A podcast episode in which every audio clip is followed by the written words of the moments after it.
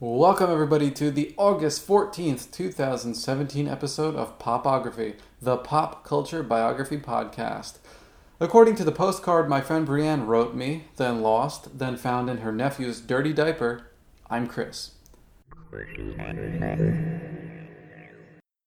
Let's get to the show.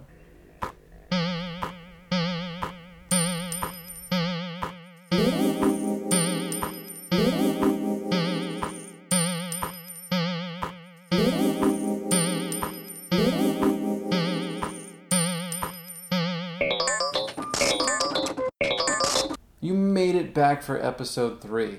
I sincerely appreciate you sharing some of your limited time with me today.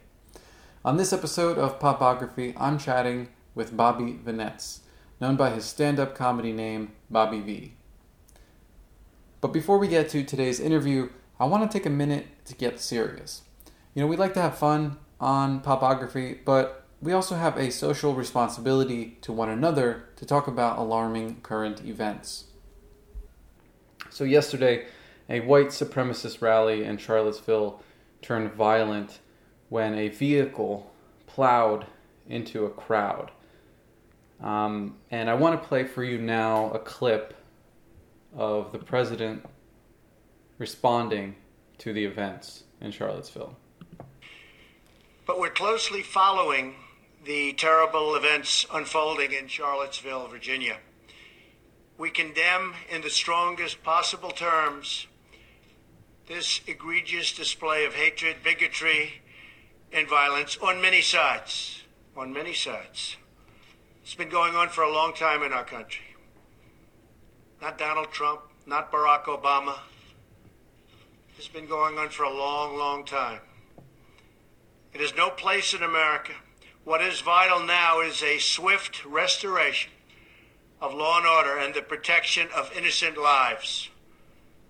No citizen should ever fear for their safety and security in our society, and no child should ever be afraid to go outside and play or be with their parents and have a good time.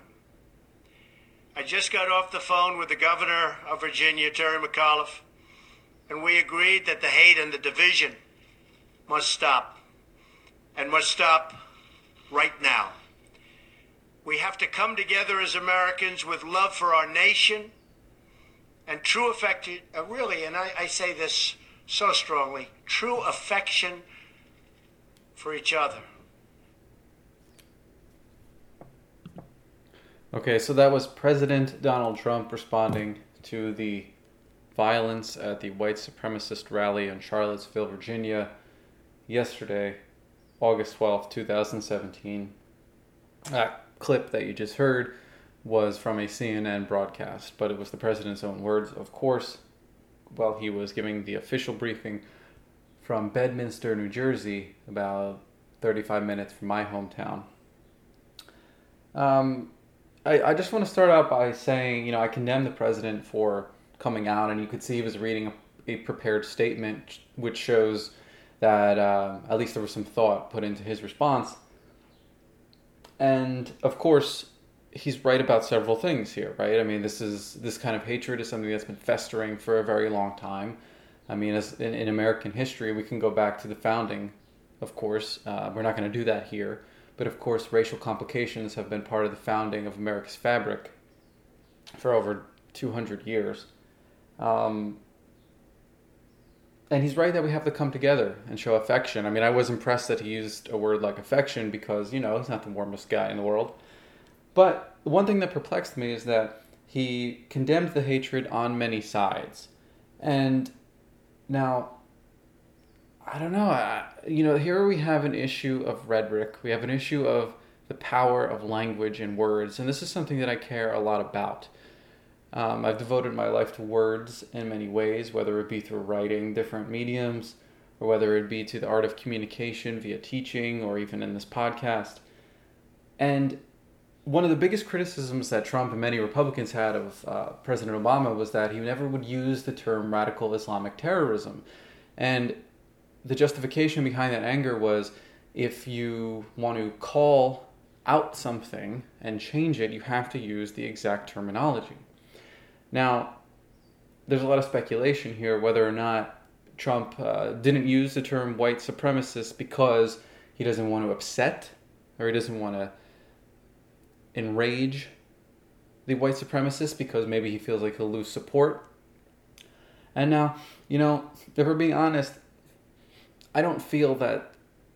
At, and I could be completely wrong about this. Maybe it's just my own ignorance. Maybe it's just my own sort of, you know, naivete. Naivete. It's a hard word to say. Um, but I don't feel like he is a white supremacist himself. I feel like, of course, he is misguided in several ways and maybe uninformed about the racial complexities of the United States. But that being the case, if I'm giving him that benefit of the doubt, why wouldn't he use a term like white supremacists? Um, especially after he wanted to so vehemently attack President Obama for not using certain rhetoric. Now, we can argue here that uh, language is being politicized, which, I mean, it always is, not only during campaign seasons, but we see this again and again in politics. And what does that mean for the future? You know, I mean, like, we're so caught up in these petty arguments over what words to use, how to use them, and if we all can't get on the same page, we can't have the same conversation. So, how are we supposed to then change any kind of racial conflict in the United States, um, any kind of conflict whatsoever in the United States, from the national level to interpersonal communication, if we all can't have the same conversation? And maybe that seems idealistic. Maybe it seems like, why are we even thinking in these terms? But at the heart of the matter are words, because words are used to educate. I, President Obama yesterday posted on Twitter a quote from Nelson Mandela that, you know, to paraphrase, says that no man or woman for that matter is born with hatred. It is through language, it is through the nurturing of the community that one learns to hate. And you have to put labels on that hate, and that's where words come in. And if that's the case, then we that means that language has so much power to be used for good. And we, as the arbiters of that language, and the teachers that use that language, we can make real change. But again, not if we are on different conversations. I don't know, this sort of seems like fragmented statements maybe to make, but I don't know.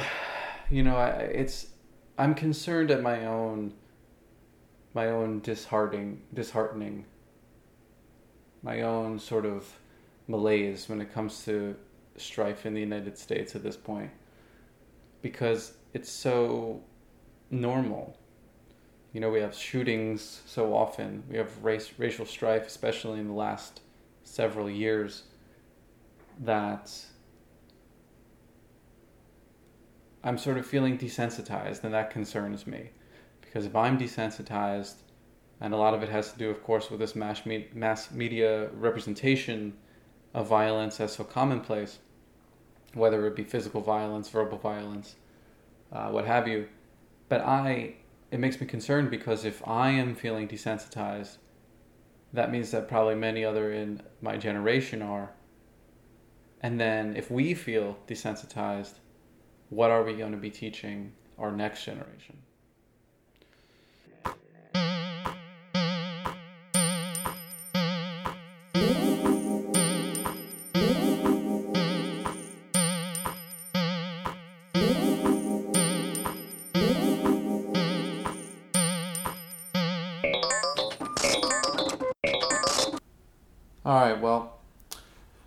It's a little bit of an abrupt transition, but let's try to be positive and look on the brighter side. You know, I am fortunate enough to talk to a lot of inspiring people on this podcast, but my favorite thing is talking with artists on the rise that are right on the verge of hitting their strides. Oh, that kind of rhymes. I guess we're maybe we're doing slam poetry now. I don't know. Future podcasts will reveal. Anyway, Bobby V's only been performing stand up for about a year now, but he's already generating a huge buzz.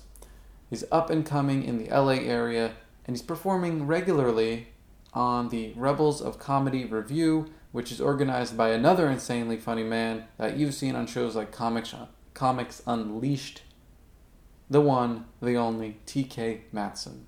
So, what up, TK? I highly doubt that you're listening to this, but if you accidentally stumble upon it, perhaps you are coming out of a coma and it's the only thing available in your oral area, then hello, how are you? I hope you're doing okay. Bobby has also performed at the legendary Comedy Store on LA's Sunset Strip, and it's only getting better. It's a great time to celebrate life, and that sentiment just drips off of everything Bobby does. Not only is he a hilarious comedian, but I have to say that he's one of the most level headed human beings I've had the privilege to know. It's hard to find a genuine, emotionally intelligent person in Los Angeles, but Bobby is definitely one of them. And when this conversation is posted, I'll make sure that there's a link to his sites so that you can check out his work, but also so you can follow him on social media. I know right now he's up in the San Francisco area competing in a stand up comedy contest, and nothing but good vibes to Bobby as we record this. So I've known Bobby for about a year now. We met through a mutual friend named Rob Jesse, who also has a podcast called Socially Awkward. And you know, it's been interesting because I've had the chance to see Bobby's performances sort of develop, you know, and though he's using uh, similar jokes, it's in the art form, right? The little twists, word placement, body language, all of these little things that dramatically change how one connects with an audience. And I've been really thrilled to be part of that evolution, and we talk a little bit about that in the conversation. So sit back and listen to that conversation with Bobby V, and we will reflect on the other side.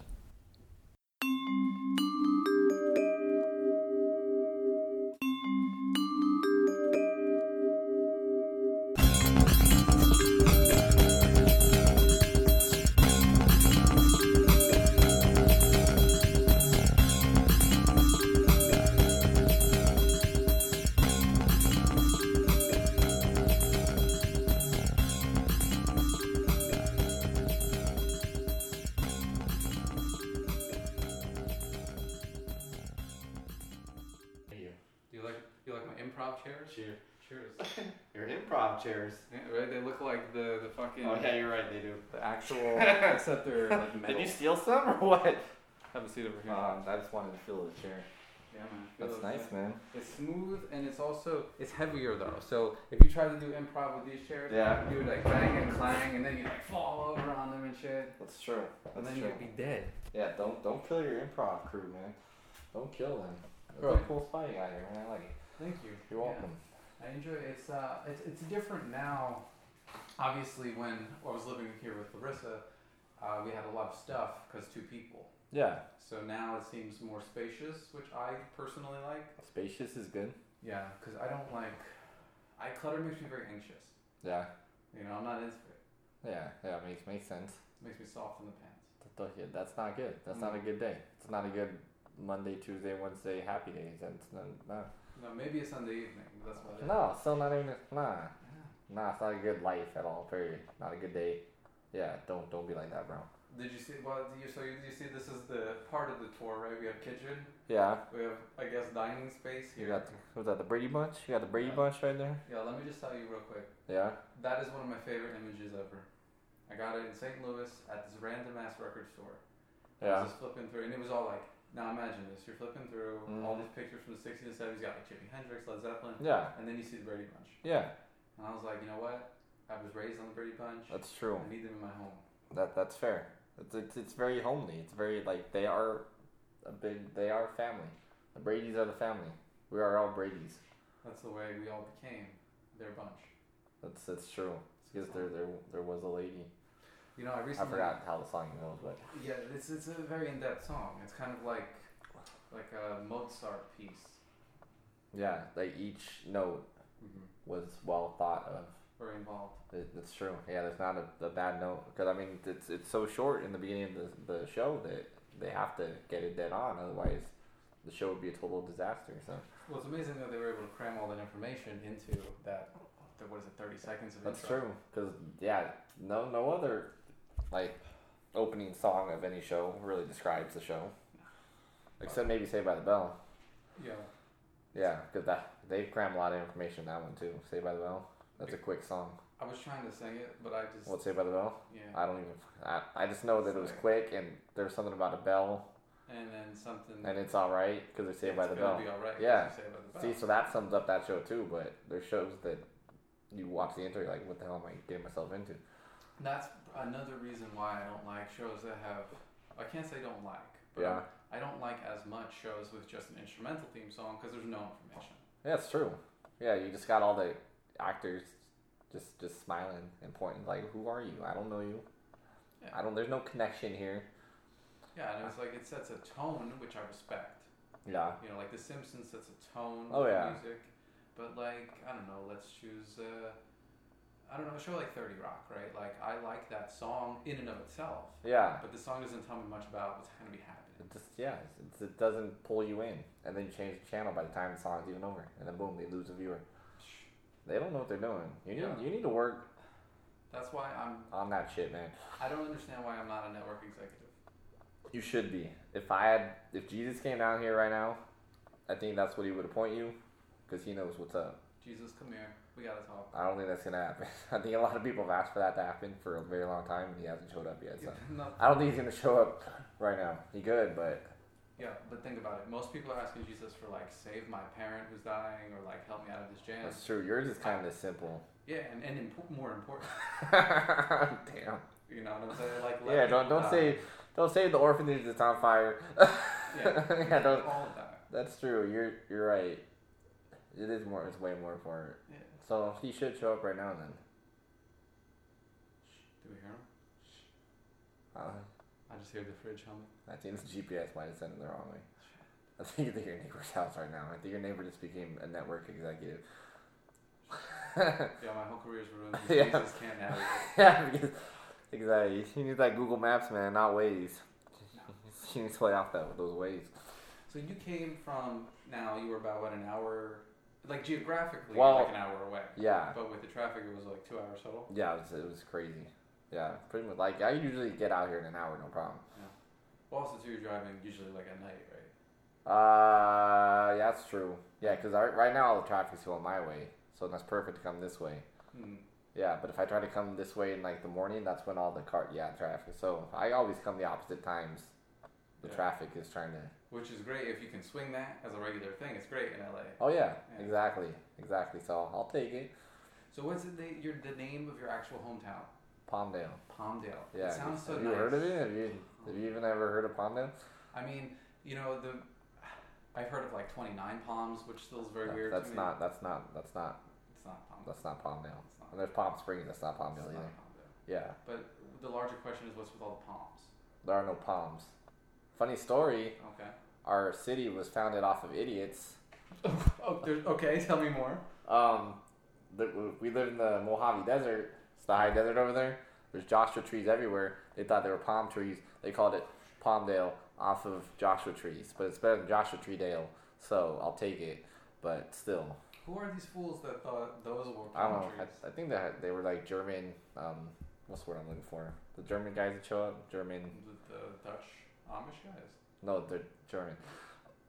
Well, yeah, but like you know how they like Dutch, like in Pennsylvania they're called the Pennsylvania Dutch. It's like Oh. E U T C H because it's like Deutschland. Oh no, I'm not. No, it's, it's well, what? What are the guys that show up? The Mormons. No, like just the guys that show up to places that, that have never been founded before. Oh, ex- well, generally Like explorers. yeah, well, I guess I guess explorers. Okay. They found Palmdale. I guess they walked to, into Palmdale, and that's how. Yeah, it's those German guys. I don't know what like exactly what German guys, but I just heard they were German. I don't even know if that's true. They were all named Adolf, most likely. Yeah, exactly. Yeah, yeah. So that's the story I heard. Like I said, I never quite googled it, but I can imagine that's pretty accurate. Well, in post, we'll we'll do research after today, and then we'll kind of like you know type out all the information we need to know. Yeah, yeah. Find out that everything we said was fake, but it's okay. Fake news, bro. Yeah, exactly. Yeah, the world's full of it right now, so it's cool. So we're just we're just going with the trend. Exactly, Yeah. exactly. So I'll take it. Right. I'll like take it. So growing up in, in Palmdale, okay, so Yeah. now I'm thinking about Palmdale. It's close enough to LA where you're It's sure it's you've an hour away, pretty much. So you're getting the culture. We're we're yeah. I'm getting the cold. We are still technically LA County. We Mm. are just like the literally the cut off of LA County. with the border. Yeah. So I guess yeah. So we still get I guess kind of culture minus the traffic and the paying parking and all that stuff. Hmm. So I mean, it, it's a cool little city. I mean, I've lived there since I was four, so I've definitely seen it expand over time, and it hasn't gotten worse because it's so cheap to live out there. A lot of people move from out anywhere in LA, like the bad parts, and they go end up in. So That makes sense. it's not the prettiest city anymore, but I mean, it's cheap to live. It's not that bad, but so it's it's a cool little city. Like I said, I've been there since I was four, so it's well, home. yeah, I mean, it makes sense. I mean, because going from the craziness of LA, you just want to have something more relaxed that you can call your own. Oh yeah, oh yeah. Plus, I got it. Well, comedy's not paying the bills, so I have a job that actually does pay the bills out there, so that's good. So Until you you work for NASA. no, I don't work. I work. I work for Northrop, man. North- Like over out there, like aerospace, everything. There's a NASA building. There's uh, Northrop. There's Lockheed. Bunch of aerospace, and then not too far from there, there's a Edwards Air Force Base. I don't know if you heard of that. Mhm. Yeah, that's that's kind of out there too. So so it's it's a it's a aerospace city. So So, I feel like that's an interesting story. But before we get to why you do that work, yeah. when you were growing up in Palmdale, you're about an hour, hour outside of LA. Uh huh. When is the first moment?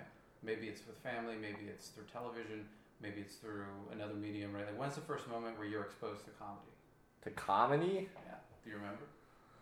like stand up comedy. Really? Just com- any, any, like the first time that you were like, humor, the first time you recognized humor and you thought, wow, that's interesting to me. Um, that was probably I forgot how old I was. It was the very first comedy show I went to at the Laugh Factory. I, was- I was young. It's when Dane Cook was at like the height of his Dang. thing. Yeah. Yeah, like when his first CD came out, like I remember my buddy bought that CD and like we listened to like nonstop, nonstop, nonstop. And then my other buddy, he like I, I, I wasn't familiar with comedy shows. I think I was 18, 19. Well, I think you have to be 21 to go to those, so I was probably Yeah. 20, 21. Yeah, so I was probably like right when I turned 21, like my buddy just got tickets or somebody bought some girl bought him tickets and bought us all tickets. Mm-hmm. So that's when we ended up at the Laugh Factory, and I remember that show like like I walked in there, I just fell in love with comedy. Period. So like I said, I mean, I already loved Dane Cook's first album. I mean, before then, like I listened to like uh, Chappelle, like he had a DVD then. So me and my buddies watched those DVDs and stuff, but we never actually went to a comedy show until then, and that's when it really hit me. I'm like, damn, this stuff's crazy. So, So it was that live experience that made you connect, oh yeah, like, and that was the moment you were like, hey, I liked this, but then when you experienced it live, you knew you were in. exactly, exactly. And I always thought this would be so much fun. This would be like awesome. And like throughout my whole twenties, I just never did anything with it. Yeah. But I always thought this would be fun. And I would love to do this. I would love to do this. But I just kept going to comedy shows. I mean, I didn't even know where to start. Like, if, even if I wanted to pursue it. Well, that, that, I feel like a lot of people are in that mindset, right? Like they Yeah. love it, but they're like, what the fuck do I Yeah, do? it's like, what do I do? Who do I talk to? Well, yeah, exactly. So you're right. I mean, especially out here, there's so many people trying to pursue it. But it's just who really knows the correct way to do it, if there even is a correct way. Mhm. Yeah, so. So what were you into before comedy then? Because 20 years of your life, if comedy wasn't a huge thing for you, what were you? What, through my 20s? Yeah, like through. Or like before I went to my first comedy show? Yeah, like before your first comedy show, like what did you like? What was what were you passionate about? Um, then like I mean, I was still twenty one. Um, like we had a good group of friends throughout high school that we still. I mean, we were just hanging out locally in the AV, just just causing a ruckus. I mean, I remember like there were a few friends that like we just talked about nothing. We were cracking up like nonstop. Yeah. So I mean, kind of we were doing the comedy thing, just in front of our friends. But honestly, I I was just going. I mean, I was going to the beach, doing stuff like that. hmm Just- well, yeah, close, right? Yeah, but I did just we never quite I made it out to Hollywood to be honest with you. So I mean, we were just hanging out really. I mean, I wasn't really pursuing anything. Well, it's kind of like I identify with that completely because growing up, I was about 40 minutes outside New York. Yeah, And so it was always this presence. You know, like for instance, all the news and culture came from New York to me. yeah, And then I so I felt connected to it, but at the same time, it was always somewhere I had to travel to. exactly. So it's uh, yeah, it's always over there, hmm and you probably didn't quite make it over there that often. Yeah, same thing around like 21 or so. There was this one night I remember uh, my friend Ian and I went over, you know, I think it was summer, and we were like, we're just gonna go hang out Yeah. the night in Manhattan, and we went and like, it was that life changing experience you're talking about. We went to see, I think it was um, a band called We Are Scientists. Yeah, Have never heard of them, but They're they're pretty good. I mean, they're not really. I, th- I don't think they've done anything in a while. yeah, But at the time, you know, early, kind of like mid to late 2000s, they were pretty popular.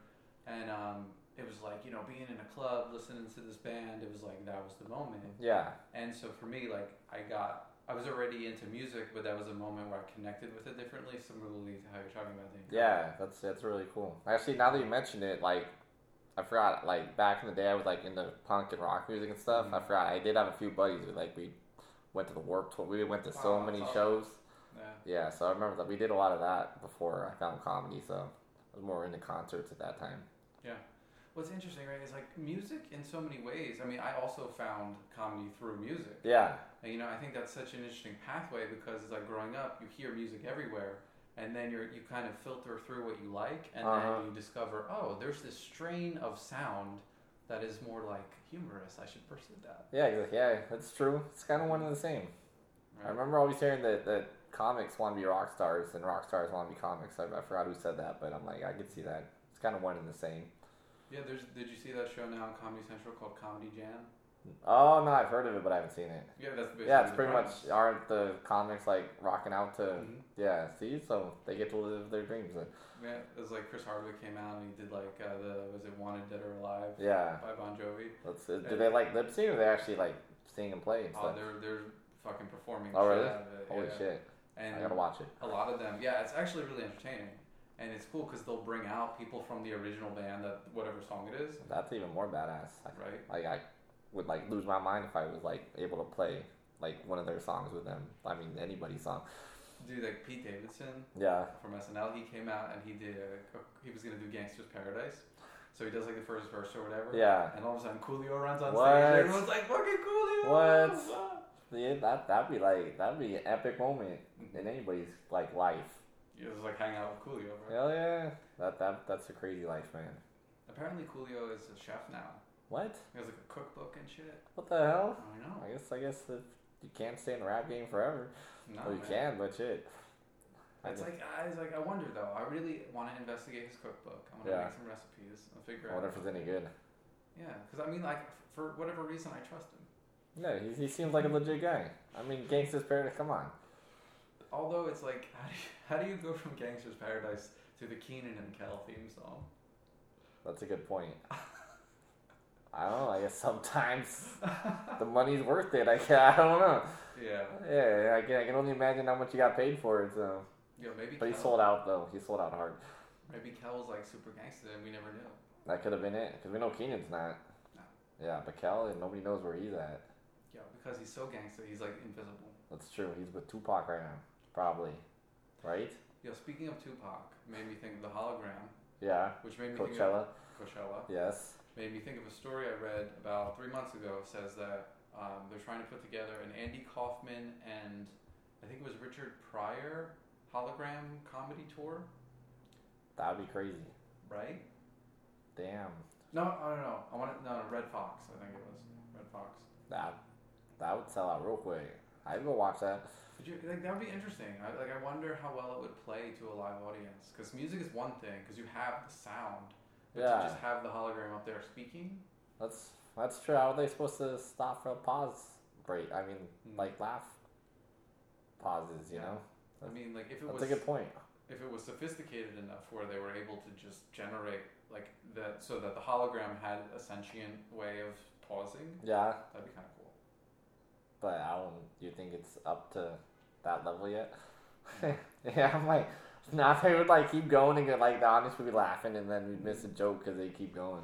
yeah So yeah, you're right. like, That's a good point. out. I mean, it's a good concept, but you're right. I don't. I don't think that will work too well comedy wise. maybe one day Yeah, because if you're right. Music, you, the- you're just singing your song. Mhm. Yeah, but yeah, well, hopefully one day, then they could bring back all the great comics that that a lot of people haven't seen. Mm-hmm. I always wanted to see George Carlin. I never got to see him. we would love to see George Carlin Yeah, he was he was top top one of the One of my favorites right there. So he was an inspiration to you as a comedian. There's been so many that I look up to. Yeah, let's talk about that. Tell me about who you. I know it's kind of like one of those things where you get asked, like you Yeah. always think about it, and then someone asks you, and you go blank. Yeah, it's true. Yeah. Not well. There's just so many. Like, I mean, well, of course, Dane Cook, and then um, I don't know if you heard of a Filipino guy named Jo Koy. He's Yeah, kind of he's kind of up there right now. But I remember like when back in the when we saw Dane Cook for the first time, Jo Koy was actually part of that show too, Yeah. and he was like nobody. He was at the, he was just trying to do his thing at the Laugh Factory, and like we thought he was funny. Me and my my buddy's Filipino too, so of course he thought he was the Mhm. best. So I mean, we went to so many of his shows, so many of even to this very day. Like he's pretty big now, and he's still like every time we go to a show, like he always does a meet and greet afterwards, Oh, yeah. And he always remembers us and stuff. So it's it's really cool to that that he remembers the dudes that were there from like day one. I mean, I can imagine those are the people you would remember though. Like it's since I'm a beginning comic, like if people came up to me right now, I can imagine if I became big, I would still remember those people because they're the ones that stood by your side for Yeah. since, since the beginning. Well, it's important to connect like that. Yeah, exactly, Yeah. exactly. So I mean, Jo Koy, he's he's a big inspiration. That's that we I see him go from nothing to pretty big right now. So um, Chappelle, of course, I remember his first. I forgot which. Have you seen his, his stand-ups on DVD or whatever? Like the old ones. I think it was Um, called "Killing Them Softly" with like an orange cover one. Yes, I remember when that was in the theaters. Oh, was it? Yeah, I. Oh. I believe it was. Yeah, I didn't see it in the theaters, but like, I remember seeing it right after it came out on like whatever on demand. I remember watching that like when I was in my high school days and thinking that was freaking hilarious. Well, when you think about comedy, like when we were in high school, early two thousands ish. Yeah. Like Dane Cook, Dave Chappelle. Yeah, You know, there's not many other comedians in that period of time. You're right. You don't remember their name. I think Dane Cook like brought comedy back. That's interesting, right? Yeah. That's really fascinating because, like, you know, we sit here, we're like, okay, we understand what happened in the 60s, even the 50s, 60s, 70s, 80s. Yeah, And then in that kind of like post alt comedy thing in the late 90s, early 2000s, it's kind of like, well, who's there? exactly. You know? I mean, you had SNL on TV. You had all these comics on TV. I mean, Jim Carrey was on what in Living Color. Mhm. I remember watching Living Color growing up. Yeah, I mean, you had all the Wayans brothers and sisters on that show. But you're right, like stand up though, Yeah. it was wasn't really talked about at that time. So. I guess it would be Seinfeld. But Oh even, yeah. But even that is like. But I think he like concentrated probably more on the show at that time than even doing stand up. So And you could see that with the show, like as it evolves, they cut out a lot of those, you know, like interstitial pieces where he would be doing stand up, yeah, and then they'd cut to a scene. yeah, Eventually, just became this the show. exactly. So like Yeah. say he probably put stand up aside for that whole time because his mm-hmm. show was such a huge success that he probably just didn't even think about stand up. So you're right. Around the '90s, where was stand up? And then Dane Cook showed up, and that's what brought everybody back into it. I think so. That's interesting. You know, it's like Dane Cook gets a lot of shit because he was, you know, he was like vulgar, and he was also kind of, you know, playing to the mass audience. Well, I know his downfall was when he stole the Louis C.K. joke, supposedly. That that's when that's when he was at the height, and then and then there was the controversy about how he stole the joke, and that's when the downward spiral happened for him. So, so that was yeah, joke stealing's not a joke in the comedy world. Well, apparently, I didn't get a chance to read the story, but I saw a headline that says Conan is going to trial over some kind of joke that was What? Yeah, I, I we we Conan, really? I Yeah. never, I didn't even hear that one. I, I feel that's hard to believe though because it's fucking Conan. Yeah, Like he's already so established. Exactly. Plus, like I can imagine most of the jokes that he says on TV aren't even written by him anyway. exactly. Yeah, that's crazy. So it's like, what are you accusing the whole writing staff all of a sudden? Yeah, but I mean, right now, like everybody's pointing fingers at everybody. Mm. Like you stole this show, you stole. I don't know if you heard the the Louis C.K. on SNL about how there was a skit stolen by uh, what was her name, Tig Tig Notaro or something. Mm-hmm. Like Did you hear about that? Uh, no, I didn't hear Yeah, about that. yeah. There was like a skit that like I guess was dead on to a skit she released online or something. That was on SNL. Oh yeah. Yeah, so so there's there's that one, and then there's the Amy Schumer special that just came out. Everybody's saying she stole jokes. So it's like a big thing right now. I guess it's crazy.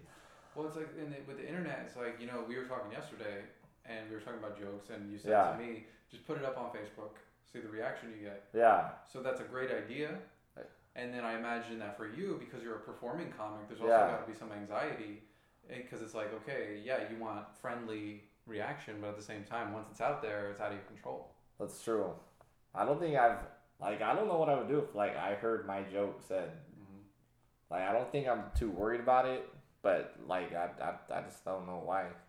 It It'd be- it would be very jarring because it's like your Yeah. intellectual property and your passionate project. yeah, so that's like that would be. So you're right. That's not the safest route to see if a joke works or not. But like so that hasn't really crossed my mind. Like I don't know. Well, there's also that thing of like when you're kind of in the up and coming stage of your career, Uh, you need that feedback at the same time. Oh yeah, exactly, exactly. I mean, you can go to an open mic and try a joke, and you're performing in front of the other comics anyway. So in all reality, you have no freaking idea if it's gonna work like an actual show or not. So that's the sucky part. They say go to open mics, go to open mics, but like I said, at the same time, you're not gonna get any energy, and uh, you're really not gonna know. Because I remember I did an open mic once, and like the joke did not land at all. And that same week, I had a show at the comedy store, and like the whole room erupted in laughter. So. So, so you're right. There's, there's no easy way of telling whether or not your stuff's funny or not. That's why i it's posted online. I'm like, if I get enough people to like it, and you, well, now they can put that little laugh emoji thing, Mhm. then I think, all right, maybe I can make something happen out of this. If I get like negative two likes, then I'm like, all right, maybe I should scrap this. And so, so Is that how you've constructed your set that you are doing at this time? Um, somewhat. I've kept some jokes from the very beginning when I took that comedy, um, what else it called? Comedy class with Rob. Yeah.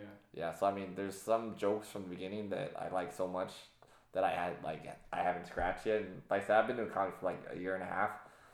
So I mean, that's a long time to keep a joke. But I'm new, so I'm like, I don't think too many people have heard that joke. Mhm. And I mean, if it's fresh ears in the audience, it really doesn't matter because it's new to them. So I mean, if it's my friends that are at my show, then I want to try new stuff because they've already heard my shit so many times. But like I said, if, if, if they haven't heard a joke that I've had for like two years, like why not use it if you know it's gonna work? Yeah, yeah, you know that's interesting too. And then as you're saying that, I'm thinking like, okay, you so you mentioned Rob, our Yeah. Rob Jesse, who who you perform with pretty often. Oh yeah, And so like, I've noticed after seeing your guys' shows, there's sort of like these little.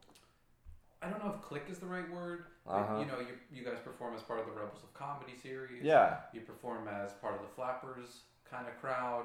yeah. There's So, so, like- many different people putting together shows. It's crazy. So how did you get affiliated with both of those groups? Um, Flappers actually. Um, Lewis, he's a really cool dude. Burbank. Oh yeah, Flappers Burbank. Oh yeah, there's a Claremont one. I don't even know where the hell that's at. I don't even know where Claremont's at. Either. Nah, but I remember like Lewis, the dude that organized those shows. He's a really cool guy. Um, it's always just his shows we do. I mean, that's the only guy we know that, that does the shows there. But I remember like online uh, in Facebook, there's like different comedy groups you could join. Oh, yeah. And I remember uh, Rob actually joined one of the groups or something. He found Lewis. He posted, "Hey, anybody want to do the show?" And then Rob hit me up. He's like, "Hey, let's do the show." I'm like, "All right, cool." So I mean, we did that probably like I think. Oh yeah, Facebook reminded me that our first show there was like a year ago. Oh. Yeah, so I mean, we've done maybe like four or five shows there with him. Yeah. But I mean, yeah, a year ago, like yeah, we just hit him up and he invited us to hop on his show, and that's how we found him. So, so Rob actually found that guy, and actually Rob found the Rebels of Comedy too. Um, yeah, I remember he he's got a buddy that does comedy out in Whittier where he lives at, and I remember he was part of the Rebels of Comedy show. So me and Rob just went to go support at the the Formosa, and then um, I mean we're like this is a cool spot. Um, let's see how to hop on the show. So I remember like I remember the guy that uh, that hosted the show that night. He uh, I remember his name, so I just found him on Facebook, and then I messaged him. I'm like, hey bro, how do we get like it's a cool show you guys are doing. How do we get on the show? And then first he wanted a video or whatever. I'm like, I don't have a video, but I'll send you one whenever I get it. So I'm like, damn it. And then like maybe the next day he messaged me again. He's like, forget the video, just come out to the next show and then talk to TK. Mhm. So me and Rob just went to that next show and we talked to TK and he was more than happy to invite us to perform on that stage. So What's TK's last name? Matt, Matta, Matt, Mattis, Matt, Mattis. Mattisson, Mats, yeah. Matson. Matson. Something like that, man. TK Matson. Let's call him TK. Yeah, it's like such a unique It's like most names, like if you have two initials, are kind of weird, but TK just sounds so cool. Yeah, it does. Yeah, it sounds like a cool, cool ass name. It's like, fuck, you don't even need a last name. Yeah, so that's why that's why we struggled on his last name right now because he's Yeah. just TK. It's fucking He's a really cool dude. But yeah, I mean that's how we found. Well, like I said, Rob pretty much found both shows. But the Yeah. Rebel of Comedy, I'm the one that pursued them and said, "Hey, how do we get on the show?" So, so that's I mean that's pretty much. It's, it's weird how you find shows. So you're this is interesting because it's like I'm sure everybody in stand up. So now obviously right, we we can go into like improv and sketch later. Yeah. Like specifically with stand up, it's kind of like every person for themselves. But really, that's the that I I like that though. Yeah. Yeah, I mean, you could work at your own pace. You can move at your own pace. Like, if if you don't want to do it, then just don't do it. If you want to freaking go hard on it, go hard on it. But yeah, you don't have to rely on anybody. That's that's the really cool part. Unlike like you said, improv where you need a group and stuff. Like, I mean, I don't know much about improv, but like I said, I I think I'd rather work on my own pace. And then if you have a bad show, that's kind of on you. So it's all on you. Everything's on you. So I kind of like it. I don't know why, but I like it. Well, it's, it's like a personality trait. I think so. It's like you like to be in control, and you also are like sink or swim. I, I got this. Yeah, you're you're right. You know, You're right. 'cause you don't want to be responsible for for that guy over there. That's true. But I mean, in all reality, you, you want a great show from all the comics, though. So, I mean, you kind of want everybody to shine. But in all reality, that's on them, though. So what's the camaraderie like? Like obviously, so you're doing all these shows. Like so, for example, last week, Yeah. uh, well, two weeks ago, uh, Uh-huh. When I was at your show, The Rebels of Comedy, there's different people there than the previous time, and different. Comics or the crowd? Uh, well, a few. Uh, well, right now I'm talking about comics. Oh, okay. A few of them were the same Yeah. as usual, but you know, it's it's like always a rotating cast, right? Yeah. So how do you sort of form camaraderie when like every time you perform, you never know exactly who you're going to be kind of bonding with during that experience? Um, I mean, I love meeting new people. So I mean, that it's it's an honor. Like if I go to a show and there's new comics, I mean, I would love to to meet up with. Them. I mean, even even if I even if some comics I've already done shows with, like I don't know. I think it's easy. I don't think it's hard to to vibe with the the comics. I mean, there's some. I mean, most you would think comics are like really in it for themselves. But in all reality, like a lot of them are, are helpful. A lot of them, especially the up and comers like me, like of course you.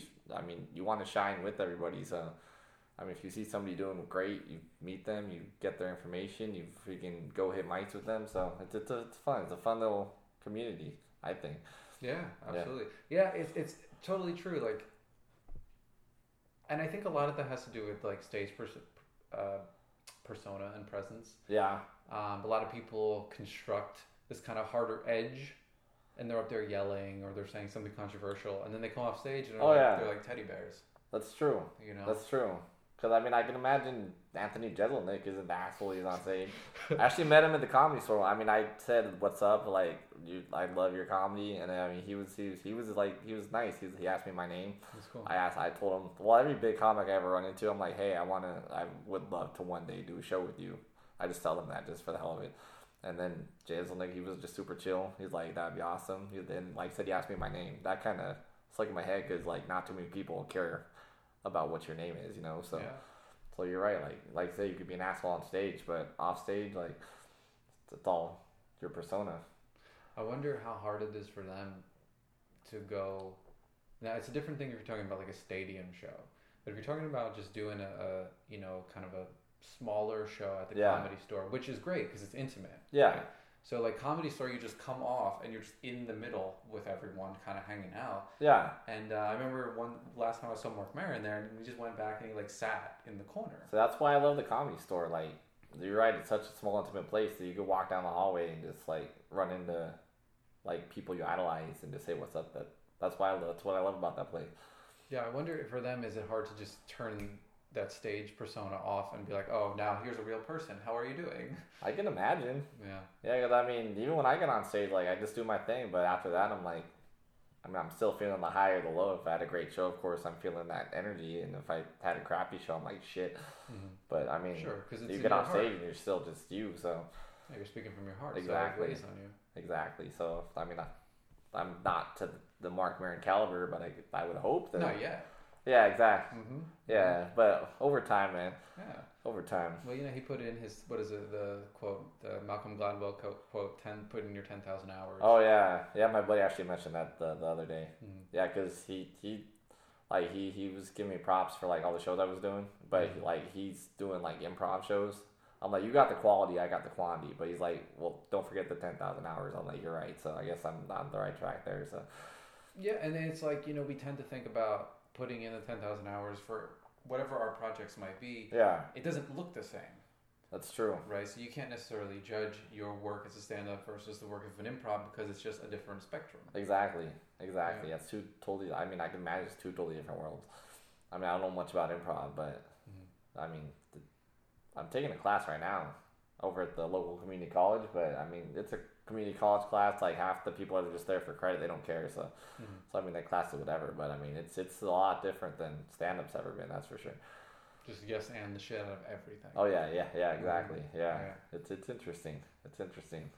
So if you say like someone came up to you, uh, you're doing a show at the comedy store. Uh huh. Someone comes up to you and says, "Oh, Bobby V, we this is this is my first time ever performing on stage." What's the advice that you'd give to them? Have fun. I've heard that advice so much time, so many times that I'm like. That's beautiful. Yeah, it, it, it makes sense. Because, I mean, half the time you're in your head, you're like, shit, especially if it's on your first show. Mm-hmm. I remember my first show, like, I was nervous as hell. But, I, but that, en- like, that energy I got from the very first laugh I got, mm. like, that's the highest I've ever felt in comedy. I've been chasing that energy ever. I mean, I don't think I'm ever going to feel that way again. But, but I mean, once once you feel that that energy, then you pretty much just roll off of it. So I remember my first set ended up being a success because I was feeling high as hell. So What's like losing your virginity? yeah, exactly. Yeah, like other sex is gonna be good, but not quite the same. Yeah, yeah, that's that's a good way of putting it right there. So it's so true, man. It's so true. So your style. So we mentioned a lot of the influences that Yeah. you had. Now, I don't kill me for saying this. I'm gonna kill you, bro. Don't kill me, bro. I just in my head, Yeah, I was thinking. You know, you do you do jokes based on your experience, and Uh-huh. you do and you do some jokes based on um, kind of like very masculine, like um, working with your hands, hardware type of vibe that reminds me in some ways of Tim Allen. I haven't heard his stand up, but I can.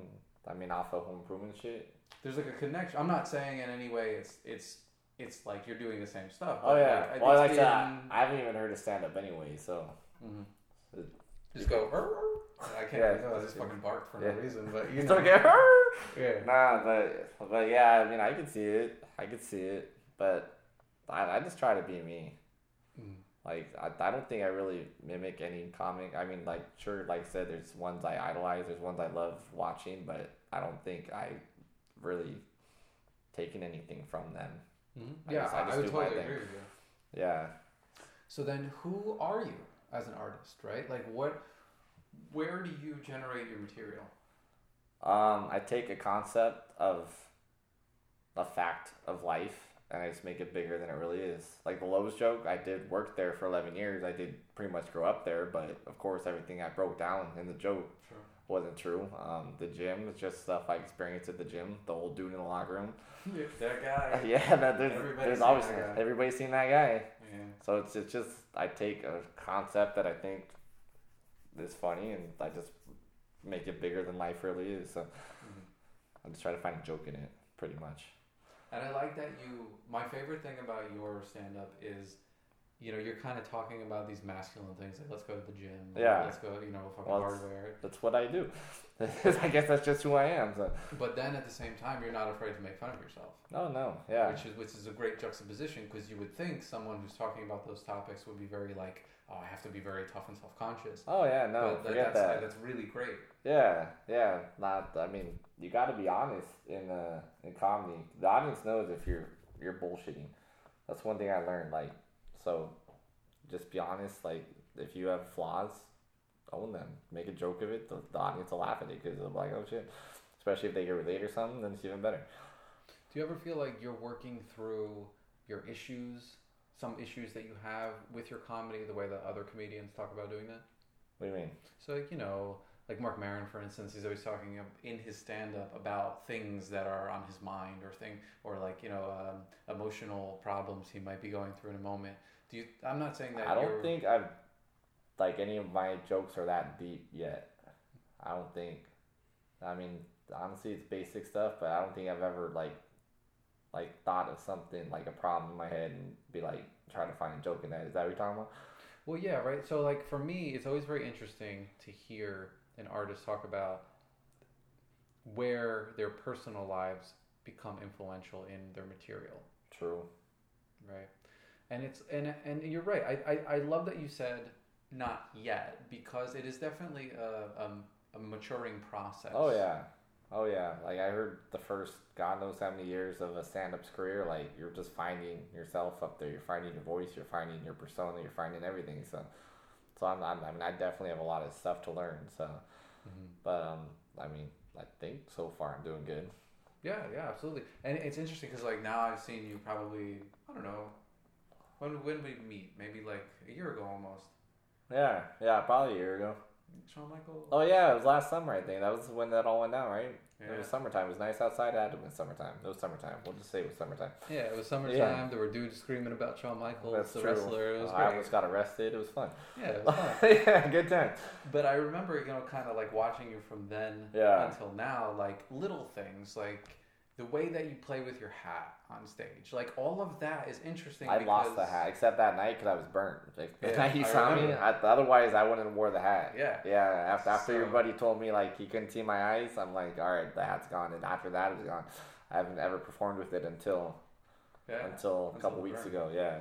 But that's so fascinating, right? Because it's like the self awareness that you're exhibiting and doing that Oh, yeah. says a lot about your growth. And now I've only seen you for a year, and you've been doing it even before that. So like, I, it's it's it's like the evolution, Oh yeah. and you know, to me that suggests that you're an artist that's gonna grow and go places. I would hope so because I mean, honest, I still feel the same on stage. Like I don't feel like I've changed from day one to now. But I mean, people that seen me continuously, they like they give me props. They're like, "You've definitely improved." I'm like, I feel the same up there. Mhm. Yeah. So I mean, I guess you just change without even without even acknowledging it. It's crazy. Well, that suggests becoming more comfortable with yourself. Oh, and, yeah. and you're not thinking about how you're changing. That's true. Yeah, like I said, it still sometimes it still feels like day one up there, but I guess I still do better than I did in day one. So it's really cool. It's interesting. So in in the possible evolution of you becoming more personal with your material, Uh huh. do you also feel like at some point you'll be interested in addressing any of the political stuff that's going on? No, I want to leave that shit out. Like some there's people don't want people don't want to go to comedy show to hear the shit that they can just turn the news on. I think. I mean, I don't want to go to comedy show and hear political this. Plus, I don't even really follow politics that much, anyways. I probably should, Mhm. but politics has never really been my my thing. But but yeah, it's just, and I don't want to be like every other comic too. Like you, you go to the like. Of course, I'm new in comedy, so I mean, of course, every most shows I have are, are newer comics, and Mm. like there's so many Trump this, Trump jokes that. Like I, I don't, I want to be different. I mean, my like, I'm like, who else can joke about those? I don't know. Uh, Yeah, so Sure, sure. I, I, I just want different stuff because I, I, I don't want to hear the same stuff everybody's already been talking about. That's, I was watching an interview with Steve Martin recently, and he's talking about, you know, when he first started out, he did like the long hair, tie dye hippie thing Yeah. in the late 60s. And then he was talking about a moment he had where he looked around, similar to what you just said, and he's like, you know, everybody has the tie dye and the long hair. So he Like that- George Carlin, that was his style. Like George he totally changed it. Yeah. Yeah. You know, and it's like Steve Martin had that moment where he was like, I need to cut my hair, wear my suit, and be the anti of what's going on. And he built his whole career off of trying to be that difference. That's good because I mean, look at any big comic in the business. Like, none of them are really that similar. True. That's why like people fall in love with this comic because he's totally different than everybody else. So, like, yeah, every big comic, like I don't think two of them are really similar at all. Hmm. So that that's the thing too. The hardest thing that I find in writing, of whether it's Writing is hard. But yeah, writing Yeah. is fucking hard. Yeah, it man. is. And and you know whatever form you're writing in, uh, whether it's sketch, whether it's stand up, um, storytelling, even Uh, it's like for me, I find a hard time trusting my perspective and owning it. That's true. You know, so like, what do you, how do you kind of, when you feel like you're writing something and you're kind of like not sure what the angle is, how do you get comfortable with yourself and say, all right, this is what I'm going to put forward? I have to be sure at least a little bit. Yeah. Like if I'm not sure, I won't do it. Like, like I can't. I wouldn't be able to joke about something that I'm not sure of, or like everything that I joke about, I'm 100 percent in on it. Mm. Yeah, like that's why like I don't know how people. Well, first of all, I don't know how people can steal jokes Mm. because it's unless you have that exact same mindset, then I don't know how they do it. And then also like if you just joke about something that's, that you don't like, you have to get a whole room of people to believe what you're saying. You have to get them on board, and if you don't believe it, then they're not gonna get on board. So, so I don't think it's possible to even do comedy if you're not hundred percent sure of what the hell you're doing. And with comedy too, it's like, say you were a lecturer and you're just up there talking about, I don't know, uh, George Washington. Yeah, And, and you could go up there and you could kind of like just spit facts and be very generic. But if you're a comedian and you're trying to own a room like that, people will see right through you if you're not genuine, exactly. like immediately. Yeah, yeah. They won't laugh. They won't be connected with you. Mhm. Yeah, like if they are looking at you on stage and you're like expressing them that you feel either angry or happy or sad or whatever it is toward what, you, then they'll be like, shit, this guy's not messing around. But if you're just up there and you're like, uh, yeah, they they know, all eyes are on you. That's that's a very nerve wracking thing too. Yeah, and you know, thinking about audience, you know, now in 2017, we have to think about not only an audience where you're performing in a room, Yeah, but with all these media outlets, you know, everyone's talking about, oh, what fucking web series did you do? Oh, yeah. What fucking tweets did you put out? Are you on this podcast? Yeah, Are on you on YouTube? podcast. Are you on this? Yeah, that's yeah. That's the. I don't even know much about like the online world of comedy and stuff, but I know that it makes it more difficult because there's so many people pursuing comedy now, even via just YouTube and stuff that that you have to work your ass off to to make something happen. I mean, you always did, but especially in this technology day and age, Mhm. like so many people are trying to do it. So I mean, I could see how someone, say, you know, you put in the, the work and, you know, you're doing your, your open mics, you're doing your stand up shows, yeah, and then all of a sudden you turn on TV one day and it's like, oh, here's this person that has, now they have their own TV show because they did a few YouTube videos. Like, I could see how that person who put in all the work doing stand up would feel very slighted by that. That's true, but I think just work harder. Mm. Like I remember hearing so many people just give up. Well, probably because they want instant gratification. And this, if you're doing stand-up comedy or probably any other comedy, anything in the entertainment business, Yeah. like you better work your ass off. Otherwise, I mean, it still might not even happen. You can work your ass off for God knows how many years, and still it might not happen. I remember somebody told me that if you don't have to get on stage, you might as well just not do it. Like if you're chasing success, it, it's that's that's a horrible mindset to do.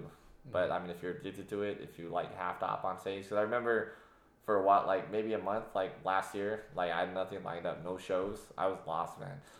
I was so lost in life. Like I was like, what do I do? Who am I? Where am I? Like I had to be on stage. Mm. So I mean, I don't know if that. I mean, that feeling's still in me now, but I don't know. If, I mean, if the fire's gonna burn forever, but it's true. If you don't have to do it, then you might as well not do it, because it'll be blood, sweat, and tears in the comedy world if you want to make a name for yourself. It's not the luxurious lifestyle. So you, okay? I mean that's perfectly valid.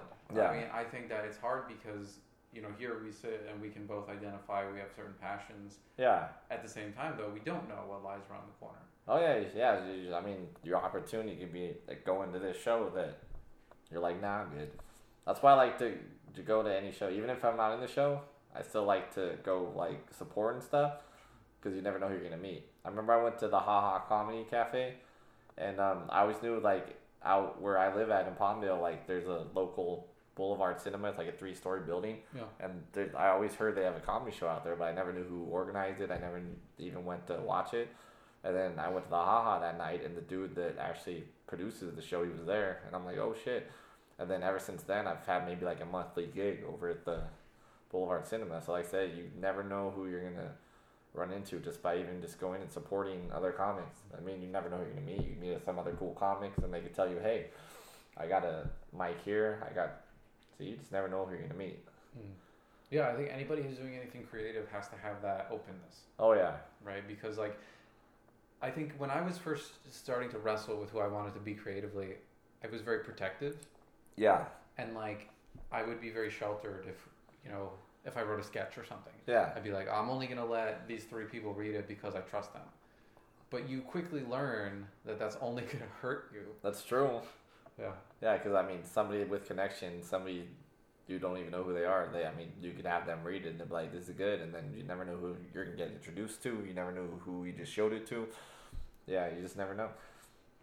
So, at one of your shows recently, Yeah, the last one that I was to at um, the uh, Sycamore. Sycamore Tavern two weeks ago, Uh huh. you had a heckler, and so Oh, I forgot about the heckler. Right, and so obviously in comedy that's nothing new. That's not like a crazy thing. Yeah, But I but I imagine though it's got to be you know like how do you kind of handle that without getting in your head and saying oh shit like I don't know how to do up." that yet. right that's that to me seems Because like the most most most comics own they like freaking talk smack to the heckler or something, but Mm-hmm. like I'm like I'm I'm not really a smack talker. I'm not a shit talker. yeah So I'm like, yeah. So if somebody says something in the middle of the set, like, like I mean, sometimes I just like ignore it. I mean, I've thankfully like out of the year and a half I've been doing it, I've only maybe had like two hecklers, thank God. But um, yeah, I, I still I have no idea how to handle that. Like I said, so usually it throws my my joke off. Mhm. It's sad. Um, but it's crazy though. Like speaking of hecklers, um, I had a bar show last week. I think it was, and like if you want to learn how to deal with hecklers, do a bar show. a bunch of drunk people Yeah, like that room was so loud, like people wouldn't shut up. I mean, thankfully, like they some of them were laughing at your stuff and and keeping quiet, but like there were so many people just talking and talking and talking. Like it was it was interesting. yeah Yeah, so I mean those those comedy club shows compared to a bar show, like I would take those any day because Hmm. yeah, those bar shows are rough. it's got to be hard too because like even those people those the, even though those people are drunk it's like do you ever feel like it's a reflection on you do you in other words do you take it too personally sometimes Um, I want to say no. In the beginning, I did. it's awesome. Yeah, in the beginning, I did. Now, if I have a bad show or something like that, like I, I kind of shrug it off. Like sometimes it gets in my head. I'm like, shit. I'm like, that show sucked. Ah. But I mean, like half the time, I could just shrug it off. Because I remember, like, if I had, I remember like the very first bad show I had. It was it sucked actually. It was a few months into my comedy thing. Like I don't know how I had good shows until then, but it was uh, maybe like three months into my comedy, and my dad came out from Texas. Okay. Yeah, it's the first and only show my dad ever saw, and like I couldn't land any jokes whatsoever. It was rough. I don't know if it was because my dad was on the in the audience, but but um yeah, I remember like for a week straight, I, I just I was like I quit. I'm not gonna do this. I quit. But then I'm like nah, I, I, I got this. But but like I think if I had a bad show now like that, like I did with my dad's show, like I I'd get over it in, like by the next morning. So so over time, you just learn a show is a show. Yeah. I'm also having more shows now than I did when I first started too. So I, I that probably makes a difference too. I mean, I'm more comfortable because I'm there's just so much stuff that's changed within a year that I think I could just say F it to a bad show and go on to the next one. Yeah, and you also it's like having an, a supportive infrastructure of people booking you is like they'll see you, and if you have a bad show, and then they book you the next week, you're like, oh well, that signals that it's just kind of par for the course. Oh yeah, you know? exactly, exactly. I mean, even well, even the bringer shows now, like I like oh shit, I'm I didn't bring anybody. Like the, the last show I had, the you thankfully showed up to, like when I mm. only brought you and and you brought your friend or whatever. Mm-hmm. Like two people, like I, I'm like he's never gonna book me again. And then he actually hit me up today. TK. He's like, hey, I want to book you again. I'm like, really? Because I mean, he wants like five people, and like bringer shows, like sometimes they really care if they if you bring five people or not. But I'm like, and I think like you know the more, especially people that run those shows, they have been there. Yeah. They understand the process, so they're like, oh, get right back on. You know, do it. It's That's gonna hurt, but let's go. There's only one dude that really got super mad Yeah. when it like I only brought two people. It was at Ice House in Pasadena, but it's not like because my buddy he does he did a lot of shows with this guy, so I just added him on Facebook because that's what I do with comics. Like if I hear their comic, I just add. Why not? So like I remember I added him and like maybe the next day he's like, hey, um, you want to hop on the show? I'm like, all right, I'm down. And then it was like the day before Thanksgiving last year. Was, yeah, the day before Thanksgiving. Wow. Yeah, so I mean, um, my some family lives. It was in Pasadena, and some some of my family lives out there.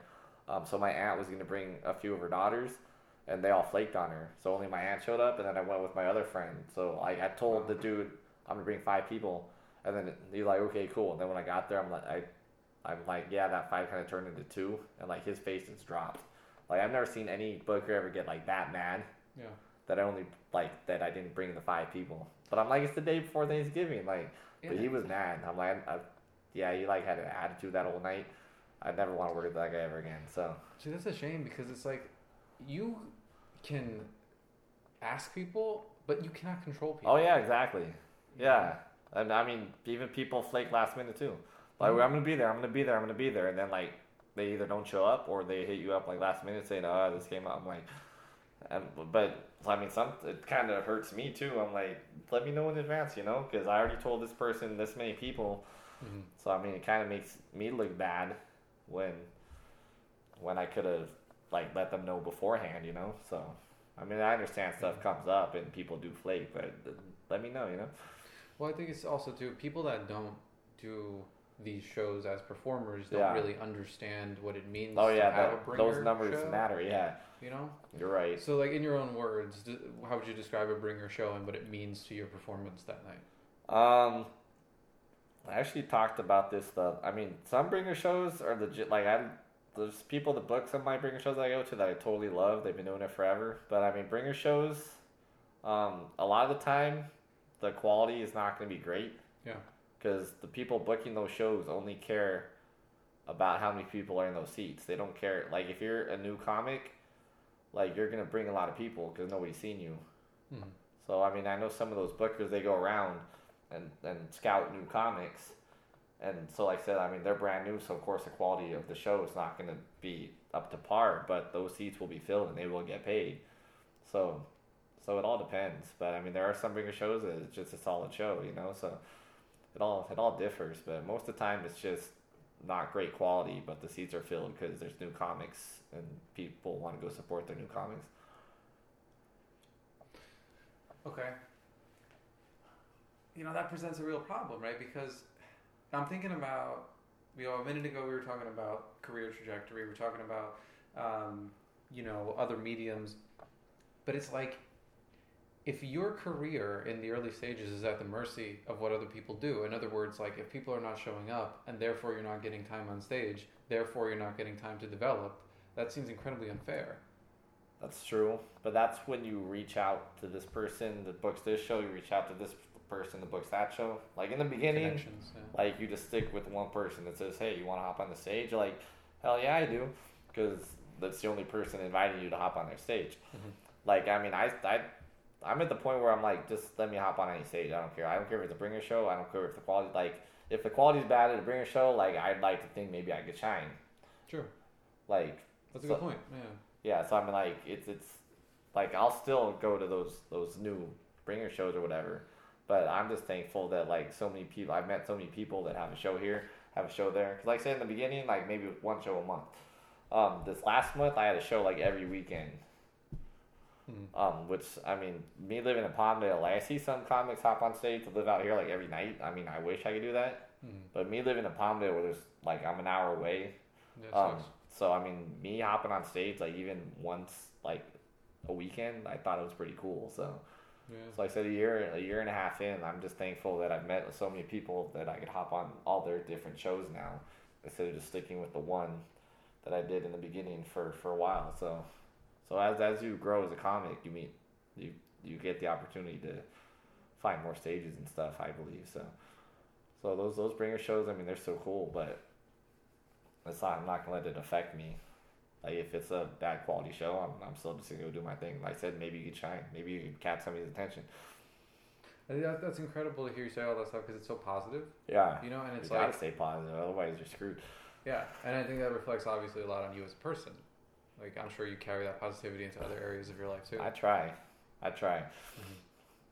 So okay, now you're working on stand up. Yes. What do you have interest in doing anything else? Like, are you writing anything for TV? Are you looking to do? I don't like, know anything about that stuff to be honest with you. I don't know about anything about scripts. I don't know anything about TV writing. I don't know. I don't know anything about that stuff. I mean, I just love stand up. Mm. I mean, I just honestly, I I just want to go all in on stand up. I mean, it would be cool to learn all that stuff, but it's never really crossed my mind To, to take a to. class for that. I mean, of course, the more you know, the better. I think. Like if you could write a script, if you could write TV jokes and all that stuff, I mean, that's cool. It's just never really crossed my mind yet. So Well, like you said too, you meet people along the way, and maybe someone says to you, "Hey, you know, I'm working this project," and then you get like a little input, and you kind of see the mechanisms at oh work, yeah, and then from there, you're like, "Oh, I have an idea." Yeah. Right? Like you never know what will spawn That's these true. creative passions. Yeah, yeah. I mean, I'm, I'm, I'm always interested to learn this. I mean, if something like that did come along, of course, I'd, I'd sign up for it. So, Mhm. but right now, like that opportunity has not showed up. So I'm, I'm just doing, I'm just doing the stand up thing. I just love it so much. There's got to be a, like a rush, There really is. you know. It's, it's, it's like drugs. Hmm. It really is like drugs. Like I said, if you don't have a show booked, you're freaking lost. I mean, you can't wait for the show to come up. I mean, you don't want to get off stage when you're on stage. Mhm. Yeah, it's, it's, it's, it's a drug. What's the longest set you've done at this point? Uh, 15 minutes. Oh shit, yeah. Yeah, I've done three. Well, I attempted three 15 minute sets. Um, the first, well, the first opportunity I had to do 15 minutes, like, I don't know how long I did. I, I just, it was toward the beginning, I think. And I, I just pretty much, like, used every joke I had. And I didn't, never got the light, so I know it wasn't 15 minutes. So I- what'd you do? I, I don't, maybe like eight. I don't know. Yeah. Yeah, I mean, And but then I mean, you could go 15 minutes, like, but, um, I mean, you didn't have to. Mhm. It's one of those places where, like, if you don't want to do 15, then it's That's cool. Yeah, so then the second time, I remember that was that was probably the best time. I don't even know what happened this last time I tried to do 15. I think I'm just out of it. But now the second time I did tried, I, it's all it was all at the same place. It's called Tao Comedy Studio. It's a really cool little spot. Um, the second time, like um, Melrose. Oh, it's okay. So it's in Hollywood. Oh yeah, it's in Hollywood. I forgot where it's at. It's in some random spot. Um, it looks like an apartment complex. It's weird, but it's it's a really cool little spot. Um, they got like comfortable couches and stuff. It's a really like chill, chill little comedy spot. Um, but the second time, that's probably the best fifteen because I I got the light and like it was solid. Like, it was just you were like, "Holy shit, where'd the time go?" yeah, exactly. I was I was just excited I got the light because I'm like because I've never done fifteen before. Yeah. And then um, I remember I, I did now maybe like a month ago, and it, it wasn't the best set I had. I mean, it was still cool, but I mean, compared to the second set where I, I it was a solid fifteen. Like I think I got to fifteen this last time, but it it wasn't it wasn't as good as the second time. So, but yeah, those 15s were the only the longest longest I've done. So now you have the show on June third at the Sycamore. Uh yeah yeah actually um, I booked that today. Um, Because like I said, this this month I've had well, I, I had two of the four shows so far. The last show was actually the last show I it was in front of 200 people. That was, that was probably the best show I've had so far. It was a local show in the AV, um, and like I was the little guy. Like there were solid comics, like some pretty. I mean, they're not huge names, but they're pretty big names. Awesome. Yeah, so like I said, I mean, it was 200, 200 people. Um, like I said, that was probably the best show I've ever had in my well, my short stand-up career I've had so far. But so I mean, I'm still on a high from that show. But so I have two more this month, and then I have Sycamore. What is it, the the sixth or whatever? Mm-hmm. Uh, well, I forgot what day Saturday is is. the third. Oh, I'm just making numbers up there. Yeah, just fucking just show up there. Yeah, Like, yo, yeah, like, you could just stand with the mic, and if people walk in, that's fine. Right. If they don't, then they'll leave. Yeah, so I got that one lined up, and then um, and then I got the comedy store lined up next month too. So I pretty much Oh, have four lined up. What do you know the date of the comedy store yet? Uh, yeah, it was um. Oh, he's checking the phone. Hold on, Check hold on, phone. hold on. Uh, damn, I posted on that one thing. Uh, it was toward the end, cause, cause I'm actually gonna be in Wisconsin one weekend, so that's why I didn't want to book anything that weekend. Um, it's the 16th. I'll be at the comedy store on the 16th. June sixteenth. I got Flappers, Nice. May 21st, Boulevard Cinema. I get to host that one, Boulevard Cinema. That's a local show. Oh, Fucking hosting. Nice. yeah, because um, I got to host last time too. Because the host, uh, he the last time he was sick, so that was cool. But I mean, it was my first time ever hosting, so I didn't have the greatest set, but it was still fun. So I mean, this Yeah. time like I kind of I I'll, I'll be more the mindset of, of hosting. But it's it's fun to host them. Yeah, and you got to just work it, you know, because you never know what the room's gonna be like when you're hosting, because you're up there so much of the time. Exactly, Yeah. exactly. So I mean that's gonna be fun. So that's the twenty sixth of this month, and then uh, Sycamore Tavern June second, and then the Comedy Store June sixteenth. So, So you so yeah, I'd, I'd love like having this many shows lined up. It's yeah, it's got to be very exciting. it is it is uh, it's what I live for. Like I said I'm lost without shows. So What's the if I have four shows lined up, I'm like shit. Nice. Makes me feel good, you know. So there's, so we've talked. So we're kind of not up to date. There's one other thing I wanted to do. What's up? So at the end of a lot of the uh, discussions, Yeah. I, I'd like to do Chuck Klosterman's hypotheticals. Have you ever heard of this? Who? Okay, so let me grab it from over here. See, Okay. I was not prepared. I didn't get it off the bookshelf. Nice, nice. Um, so Chuck Klosterman, the writer, you know, he's written a lot of books on pop culture. Worked for like Spin, did some stuff. I believe he contributed to Rolling Stone. Oh wow, Um, he wrote He's a book. somebody. Yeah, he's done stuff. You know, Yeah. like he's also done a book called Sex, Drugs, and Cocoa Puffs, which is just a series of essays on things like Guns N' Roses cover bands and things like that. Interesting.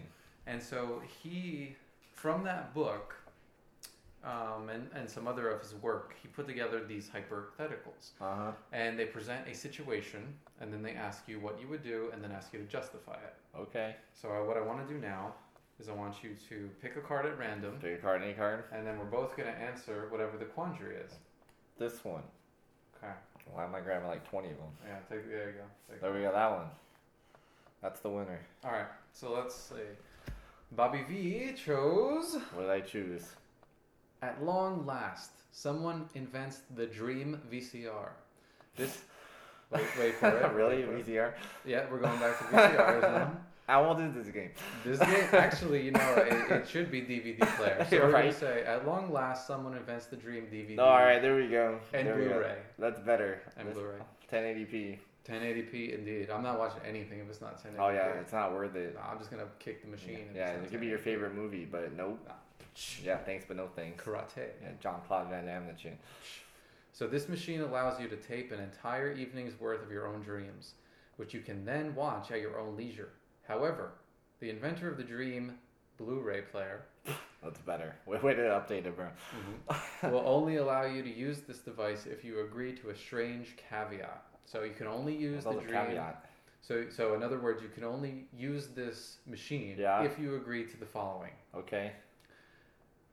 When you watch your dreams, you must do so with your family and your closest friends in the same room. They get to watch your dreams along with you, and if you don't agree, you can't use the Dream Blu ray player. Would you still do it? Why or why not? Of course I would. So, say you had a dream of you having relations with a distant cousin, but was still like a family member. You would watch that with them? I'd be like, it's my. I don't know what's going on in my brain when I'm asleep. I'm. I'll just plead the fifth. Okay. I'm like, I don't know. I don't know.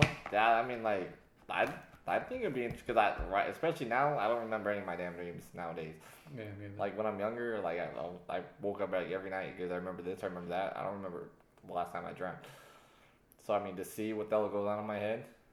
Plus, like I said, it's your dream. Like you don't control your dreams, so you can definitely tell your family. Like I don't know. Well, I, I think here the differentiation is someone that has a very religious family. Oh well, that's doesn't. my family. My family's old what I was- fashioned. That's what I was They're not religious. They're old fashioned though. They don't believe in drinking or any of that stuff. But I'm, I still would not mind. So I wouldn't care. you were raised Amish. Yes. Oh, nice. I remember one time I drank too much and ended up getting a hospital. I mean, getting an ambulance right to the hospital. Oh, yeah, I did that too. Yeah, yeah, and then like, then I tried to hide it from my parents, and I forgot I was living at home. I mean, it was addressed to me, the bill, but they still opened it, and then they claimed I should go to AA for like a month straight. They I, they thought I was. An, I'm like, no, I just drank too much, but mm. nah, they thought I was a straight up alcoholic. Yeah, they were so mad at me. Like, yeah, it was Well, fun. right, it's a snap judgment that they make. They're like, oh, one thing happened. This must Yeah. be what always goes on. It's funny. I was I because I, my buddy was on the raves back in the day, and I just drank at raves. I didn't do the bad stuff. Yeah. But like, I just told my parents I was at a bar because if, they- if I told them I was at a rave, that would not that would not be a good time. That's it. I wonder, like, eh, my parents probably wouldn't even know what a rave was. So they, they, Nice. they'd probably be like asking their friends, oh, Sonia, do you know what a rave is? Do you know what a rave is. Really? Yeah. Actually, no, I don't. I would think my parents would know. I would think. Actually, now that you mentioned it, I don't know if they would know. Nah, that they there, there's been news stories on it on raves, so I would think they would know. But now Right. that you mention, I don't know. So we're gonna do a, a person on the street type interviews. Where we're just gonna go up to older people and say, "Please describe a rave," and We see should, that'd be fun. That'd be fun. All right, note to self: project. All right, we're doing it. Let's do it. See now, when I think of this question, I think Yeah. you know my initial thought is absolutely. You know, I can't control my dreams. Yeah. Whatever happens is a composite of several things. But then, I was raised Catholic. Yeah. And my dad's side of the family is the one. Like my mom's side was cool, like we were saying about your family. Yeah. My dad's side though would hold anything against me that they could. Even if it was a dream. I, I believe that. Yes. Uh, not my aunt. My aunt was always cool, but like everybody else, so like my dad, my grandparents, all those people, they were like, you know, anything that like there was never anything I could do to justify my behavior. Yeah. It was always that That's I messed up. this. I know. So, but, But, that, I mean, that doesn't mean I don't think you should hold back though because of that. Like, I mean, I guess it depends too on how much one wants to know their dreams. because I heard I forgot how many dreams you have per night. I heard it's a shitload. So like, is it would it be like the whole like every dream you had that night? Yeah, apparently, Oh. the way I read that is yeah, I you would you- watch from beginning to end. I don't know. dream. Yeah, I don't know how many dreams I heard you have, but I heard you have thousands on thousands or something. Uh, yeah, because it's also like little clips of dreams. Oh yeah, so I think I would definitely want to watch that just to be like, what the freak? I mean, if it was crazy, I'd still be like, wow, it's crazy. What if you know how a lot of times dreams reveal like something deep seated that you're anxious about? I don't know if that's think? true. Like those dream books that say if you dreamt about this, like you think that if everybody dreamt about that, that's exactly what everybody in the world. I don't know about that. You think that's true? Symbolically, no. Like there's an iron, that means this. I'm like, for everybody in the world, for all the 7.5 billion people, if they dream of an iron, then that means the same. no No, but I do think that sometimes, like for instance, there are certain people in my life that I don't think about when I'm awake. Yeah. And then one night I'll have a random dream and they'll be there and it'll trigger you know, one of the reasons why I probably don't think about them is because I had a negative experience tied to them. Yeah. So like the dream will then make me think of the negative experience and then I realize maybe I have negative uh, residual feelings towards them. You know what I mean? So like Yeah. that like so I'm imagining if I'm sitting here watching my dream and say um, you know uh, the woman that I feel fucked me over most of my life, Shows up. then That I'm gonna means- be thinking about her when I'm watching it, Yeah. and then maybe I wouldn't want to relive that. Do you think that's how it goes though? Like you think like the deeper thoughts in your head, that's like where the dreams come from? Because I mean that makes sense, but I'm like I don't know. 'Cause I remember I've dreamt stuff that just makes no sense whatsoever sometimes too. So I'm like, I don't know. Well, I guess it comes down to like how much are you interested. You know, some people are like, "Oh, that was weird. That's fun." Some people are like, "Oh, let me unpack every single image that I had and try to figure out what's going on in my subconscious." Yeah, that's true too. You know, so yeah, but Mine's very interesting. and you're gonna you're gonna find what you're looking for Yeah. in the sense of if you imagine that there's a deep seated issue, say with like a parent, Uh huh. you're gonna find it because you're gonna like search for it. Yeah, and then like You know? pull it out. Hmm That's true. That's true. But I'm still voting yes on watching my dad dreams. All right. So let's see. I'm gonna give a definitive. I'm still, I'm, I still vote yes. I would love to, like, because it's the one opportunity you have, man. So final before you commit totally to that yes, Yes. would you would you be okay sitting there with your family watching you have a sex dream? So like in the dream you're having sex and your family's just like watching this happen. Yeah. It'd be weird, but I'll be like, sex? How do you think I showed up? That, that, that would be my argument to my parents. What if you're I'm fucking, here. What if you're fucking like a like a fucking sheep or something? then I might visit a psychiatrist after uh, after I watch this video, but I, I still I want to know just Yeah. because like it's not nobody's ever gonna like nobody's ever gonna know like If, unless you watch it that one night where you have the opportunity you're never gonna freaking know everything you dream about that should be interesting just to experience something that you'll never be able to experience again yeah. just for that sake I mean, Yeah. there may be some fucked up shit I'm dreaming about, but I still want to see what the I'm dreaming about. Yeah, like, I think as a cre- you know anyone who has any creative impulse Yeah. can't turn that opportunity down. Exactly. So I said yes. We Yeah. must watch it with our families. Yeah, see, there you go. High five to that. High five. I've talked you into it. Nobody even heard it. Let's do it louder. High Oh. five. there we go. That's right. Yeah. it happened, guys. It happened. It was there. There was real Yeah. phy- physical Like, human shh, contact. there you Oh, go. there it is. It was But- like it was like an exploding little firecracker. Yeah. It's not Piccolo Pete. So Bobby V, Yes. what is your parting wisdom to the world? My parting wisdom. Yes. Chase your dreams. Even if they might not come true. Life's too short. Don't settle with anything. I see so many damn people just like at Mm. any job, just complaining about this, complaining about that. I'm like, is that really living life? Like complaining about everything, working a job you don't want to work at. No, like if you have a dream, pursue that shit. I said, I don't know if comedy's gonna work out for me, but I'm gonna try. And if it, if it doesn't work, at least I can say I tried. No regrets. No regrets. No regrets. You can't. Nah, there's no point. Yeah, I mean, when you're lying there on your deathbed, you don't want to remember everything that you didn't do. Hmm. You want to remember everything you did do. So, Yeah, and like, even the pain is worth it Oh, because yeah. you know you knew it for a reason. exactly, exactly. Those those lonesome nights, those freaking tears, everything, the blood, sweat, tears. That as long as you're doing, pursuing what you want to do, you're living life. Just live life. Hashtag. Hashtag Hashtag live life.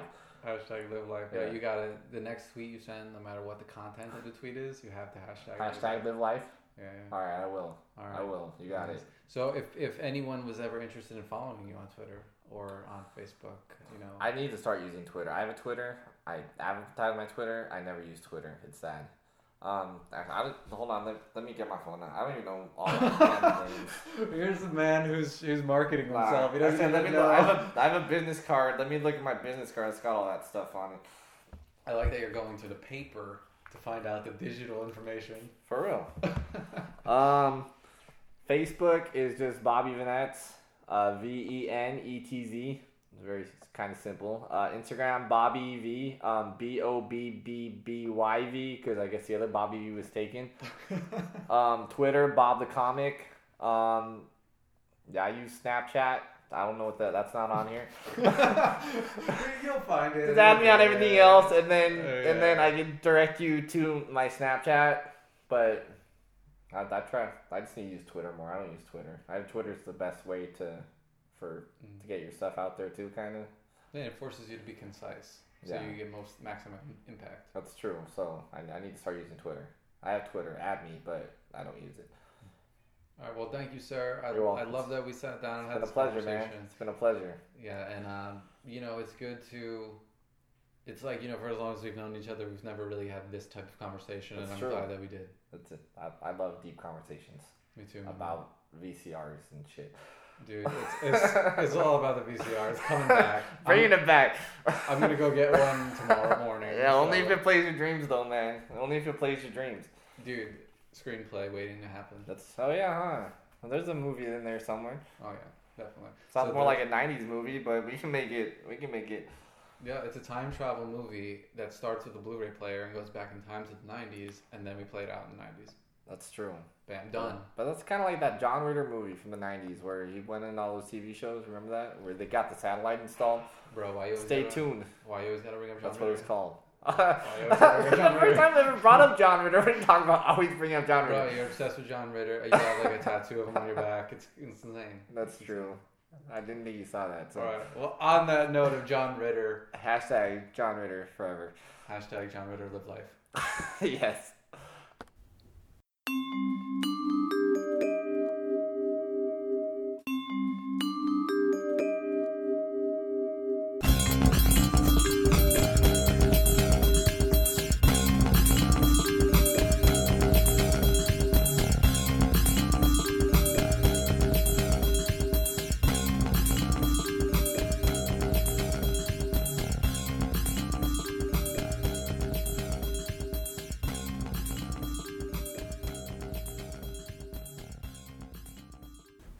Welcome back. What'd you think? Now it's the part of the podcast where I address some important questions about the episode. So, up first, what did I learn from Bobby? Well, I think, you know, the biggest thing that I learned from Bobby is to take a step back and really enjoy life.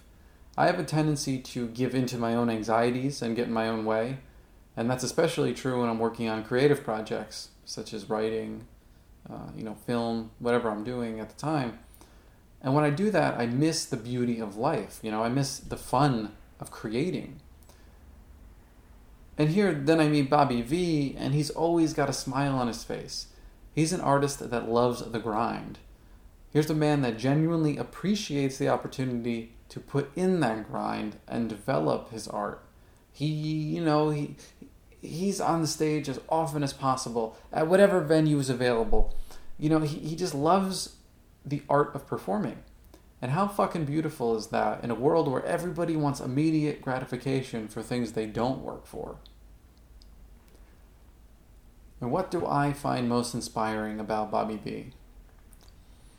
Well, in addition to learning to be thankful for the grind when creating art, I find Bobby's persistence incredibly inspiring. So, since the recording of our conversation, he's had some health issues. Don't worry, he's doing well, he's doing better now. But the process of him going through that health scare really showed me elements of his character that I knew were there and were present in this podcast conversation, but I was still very, very much inspired. So instead of letting his health scare get in the way, Bobby persisted right through.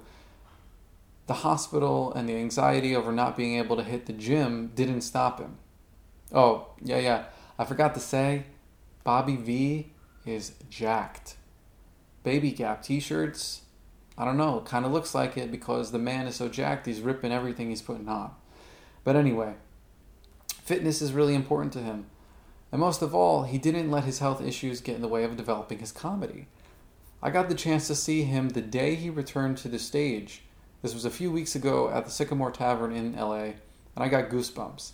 He did one only one joke about his health scare, and in that singular moment, I felt my friend and the artist grow. But the best way to create, in my opinion, is translating pain into messages that draw you closer to your audience. And it even helps to make fun of yourself. Uh, case in point here, consider Richard Pryor's stand up after he set himself on fire with a crack pipe, I believe it was. Nothing beats the intimacy of having a negative experience and then switching it up so that you find the humor in that experience. In stand up comedy, it's almost integral that you do that. Intimacy and truth are so important when you want to connect in a room, let alone when you want to kill in a room. That night when Bobby hit the stage, it was beautiful because you could see that he took the next step in his career, but also in his life. And I felt truly privileged that I was there to see it. There's nothing but the best on the horizon for our good friend Bobby V. What did you learn? Let me know by leaving a comment on popography.show.com or on iTunes when you subscribe to the podcast. I hope you enjoyed this episode of Popography, the pop culture biography podcast. Thank you for listening. I sincerely appreciate it.